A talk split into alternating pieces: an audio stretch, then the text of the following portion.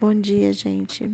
Desculpa não ter passado o estudo ontem, no caso, na sexta-feira, porque eu cheguei muito tarde do plantão.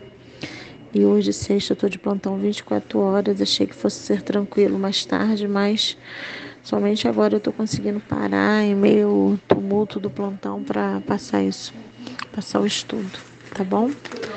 É, Jeremias 37, 38 e 39. Jeremias 37 diz: O castigo é irremediável. Em Jeremias 37, o Senhor Deus que o povo diz que o povo continua de coração endurecido.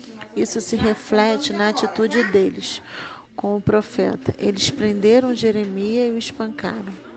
Quando nos rebelamos contra a palavra de Deus, não queremos ouvir seus servos, dessa forma nós os maltratamos e desprezamos. Que o Senhor tenha misericórdia e nos ajude a não cometer este erro. Jeremias 38 fala que ele foi jogado na cisterna. Em Jeremias 38, o profeta é jogado em uma cisterna pelos seus opositores. A intenção dos seus inimigos de Jeremias é matá-lo. O objetivo deles é calar sua voz profética.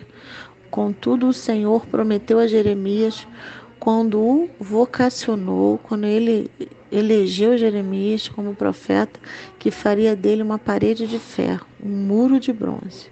Ou seja, por mais difícil que seja a obra de Deus, temos a garantia que o Senhor está conosco e nos fortalece diante das mais severas adversidades do dia a dia. Jeremias 39, Nabucodonosor e Jeremias vai falando que o Senhor Deus cumpre a palavra dita por intermédio do profeta. Jerusalém é sitiada, Zedequias, o rei, é preso e seus filhos são assassinados diante dos seus olhos. Além disso, Nabucodonosor ordena os seus servos que tirem sua visão, com isso seus olhos são vazados. Que triste fim, né? Quantas vezes o Senhor o advertiu, exortou e avisou sobre isso, mas ele não quis dar ouvido. E é isso que acontece quando não queremos ouvir o Senhor. A tragédia bate à nossa porta e arrasa com tudo. Não é este o plano de Deus para a nossa vida, mas nós semeamos desobediência. E é, se nós semearmos desobediência, é o que colheremos.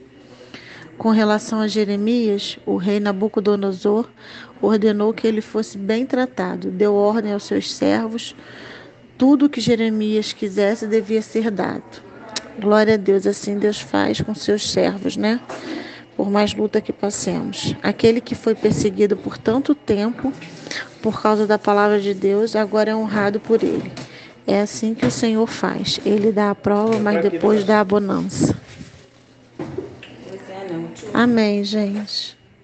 Até a próxima.